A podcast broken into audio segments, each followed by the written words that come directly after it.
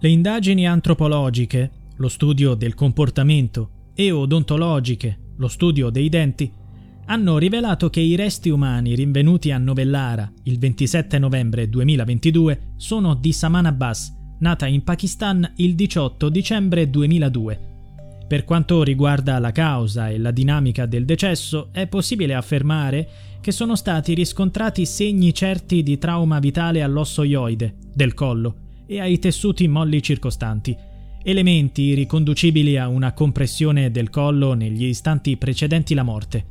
Considerati la frattura vitale allo ioide, l'infiltrazione emorragica dei tessuti del collo, il sangue nei polmoni e l'assenza di altre cause lesive mortali, è possibile concludere che il quadro è indicativo, malgrado l'avanzato stato di decomposizione, di una causa di morte da asfissia meccanica, da strozzamento o da strangolamento.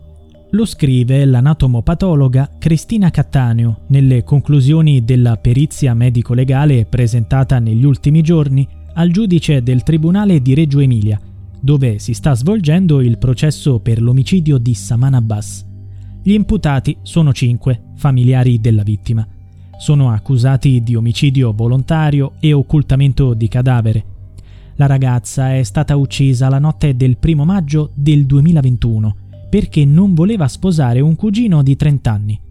Per i genitori, gli zii e i cugini, Saman era troppo ribelle, disobbediva, non rispettava le rigide tradizioni del loro paese si vestiva allo stile occidentale e si era allontanata dalla religione musulmana. Per questo motivo doveva morire. La sua fine è stata terribile. Il medico legale Cristina Cattaneo, che ha lavorato anche nel caso Yara, ha accertato che Saman è stata soffocata o strangolata. Il suo corpo è stato poi seppellito due metri sottoterra in una fossa scavata a soli 700 metri dalla casa dove viveva con i genitori e il fratello minore.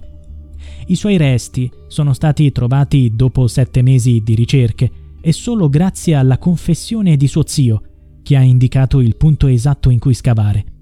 Da quel momento è iniziato il lavoro degli scienziati, che hanno affrontato il difficile compito di scoprire se i resti fossero di Saman. Il medico legale ha confrontato i denti trovati tra i resti umani con le foto della ragazza sorridente. Ha spiegato la dottoressa Cattaneo. L'identificazione è stata raggiunta grazie al confronto di immagini prima e dopo la morte del soggetto.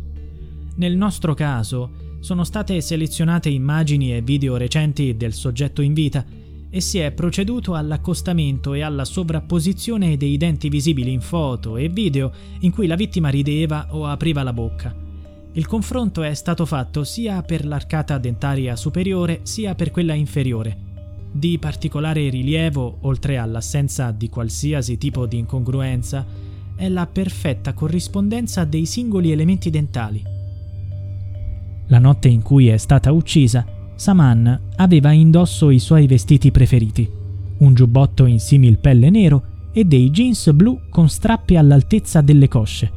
Indossava una cavigliera e aveva dei piercing, abbigliamento che la sua famiglia non tollerava. Sono cinque le persone finite a processo.